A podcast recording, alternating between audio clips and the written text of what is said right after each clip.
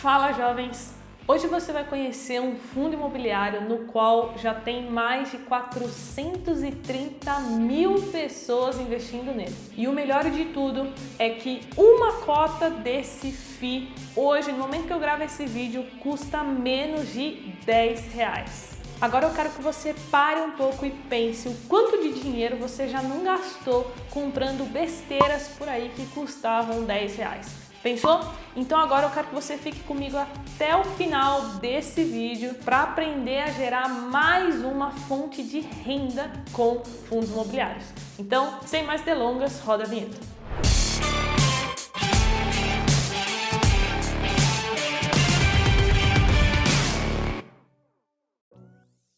E antes, recado bem rápido. Se você quiser tirar alguma dúvida diretamente comigo, é só você me seguir no Instagram, @carol.jovens, porque eu abro caixinha de pergunta toda semana, beleza? E agora vamos para o conteúdo. Primeira coisa, você precisa saber que fundos imobiliários fazem parte da categoria de renda variável, certo? Então, da mesma forma que você pode ter grandes lucros, você também pode ter prejuízos. Dentro dos fundos imobiliários, existem diversos segmentos. E o segmento que a gente vai conhecer hoje é o segmento de fundos de papel. O fundo de papel, ele investe em recebíveis imobiliários, que são investimentos de renda fixa voltado para esse setor imobiliário. E aí nós temos até alguns produtos, né, de renda fixa específicos, né, atrelado a esse mercado. Eles são, por exemplo, o CRI, que é o Certificado de Recebível Imobiliário. A gente tem as LCIs, que são as Letras de Crédito Imobiliário. A gente tem a LH, que não é tão conhecida, que são as Letras Hipotecárias, entre outras. Então, geralmente os fundos de papel, eles têm esses produtos que eu citei, né, que compõem ele, e o fundo imobiliário que eu vou mostrar hoje para você é o MXRF11. Então, a primeira coisa que eu vou te ensinar é encontrar as informações dos fundos imobiliários que você deseja estudar. Então, nesse caso, você vai digitar no Google MXRF11 e depois você vai escrever relação com investidores. Vai aparecer em primeiro lugar Maxi Renda Relação com Investidores. E aí você clica nesse link e depois você vem aqui embaixo e clica em Relatório Mensal Maxi Renda MXRF11 junho de 2021, que é o relatório mais atual que nós temos aqui. Aqui nesse material é onde a gente vai encontrar todas as informações oficiais do fundo. E logo aqui no início a gente já consegue ver que a gestora desse fundo imobiliário é a XP Asset. Então, se você não sabia, além da XP Investimentos ser uma corretora de valores, ela também tem uma gestora, né, de recursos, que é a XP Asset Management. Depois disso, o ideal é que você sempre leia mês a mês o comentário do gestor, porque ele vai estar dando ali a opinião dele sobre o cenário macro, sobre o fundo imobiliário, enfim. Aqui do lado nós temos o objetivo do fundo, que foi exatamente o que eu expliquei para você, né? Esse fundo imobiliário, ele tem como objetivo oferecer ganhos pela aplicação, né, de seus recursos dos cotistas em CRIs, debêntures, LCI, LC e cotas de FIIs. Depois, nós temos aqui a data de início do fundo, que é 2012, o que é bem legal, porque a gente tem um track record, né, uma performance bem interessante para ser analisado. O patrimônio líquido, que hoje já passa de 2 bilhões de reais, é isso mesmo, 2 bi.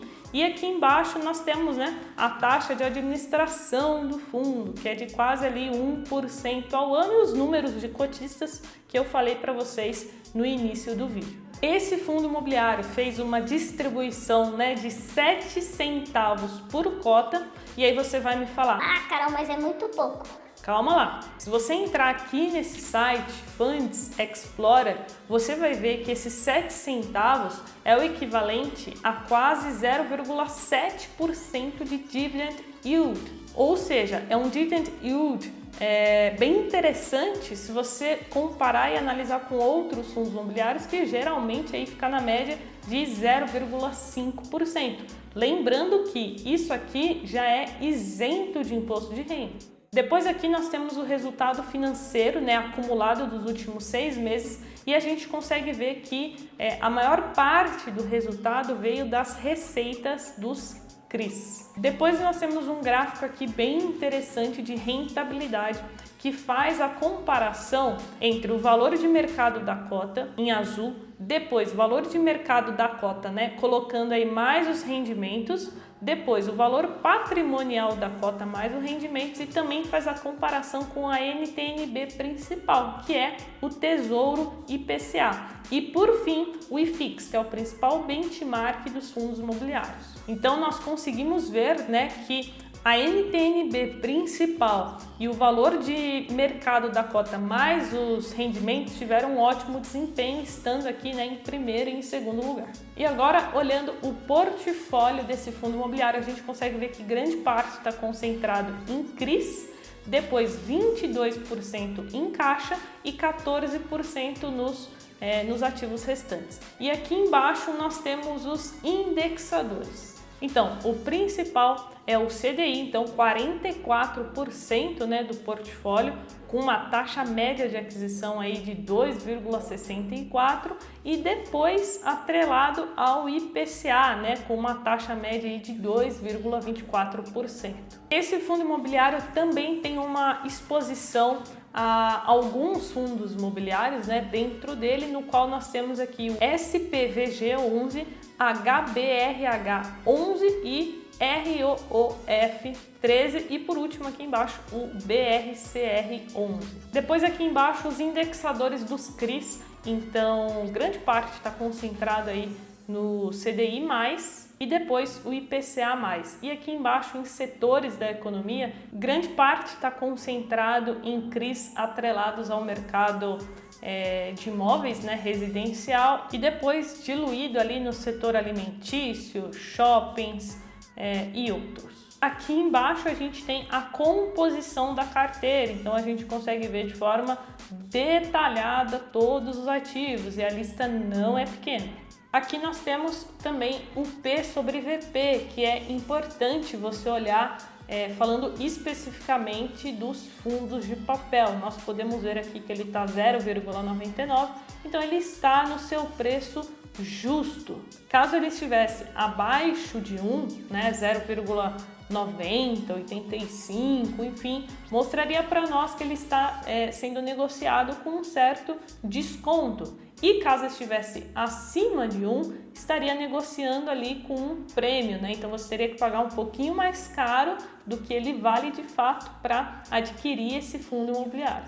Já aqui embaixo, na parte de dividendos, a gente consegue ver que nos últimos 12 meses ele entregou aí 8,68%, que é um ótimo dividendo se a gente levar em consideração aí que é isento de imposto de renda, mesmo ele sendo um fundo imobiliário considerado high grade. O que é high grade? São ativos, né, que são considerados de alta qualidade, então os seus CRIs, eles são considerados muito bons, né, oferecem menos risco do que os ativos high yield, que são aqueles que têm um risco de crédito maior. Então, na minha visão, é um FII bem legal, bem interessante para quem está começando, está com um P sobre VP ali no seu preço justo, é um FII muito grande, tem muitos cotistas, né, participando desse fundo imobiliário, grande parte está alocado em CRIs indexados ao CDI, ao IPCA. Como eu falei, ele é um FII high grade, então é muito legal que você dê uma olhada nele, dê uma estudada ali por completo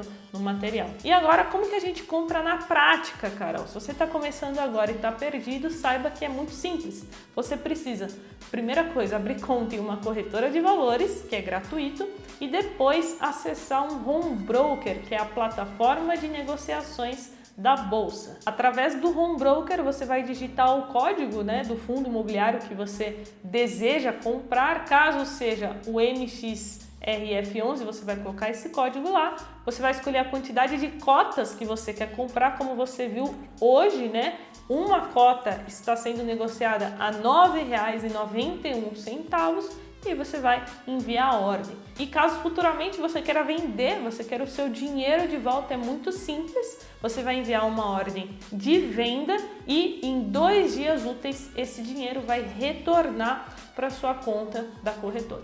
Então agora você já sabe, ao invés de ficar gastando R$10 aí com bobeira, com um monte de besteira, comece a investir. Você viu que é possível sim investir em bons produtos de investimento, investir na bolsa de valores, em fundos imobiliários e começar com pequenas quantias. Dúvidas, sugestões, comentários, coloquem aqui. Assistiu até aqui esse vídeo? Cara, não esquece do seu like, beleza? Isso vai ajudar muito o canal a levar a educação financeira para os brasileiros que tanto precisam.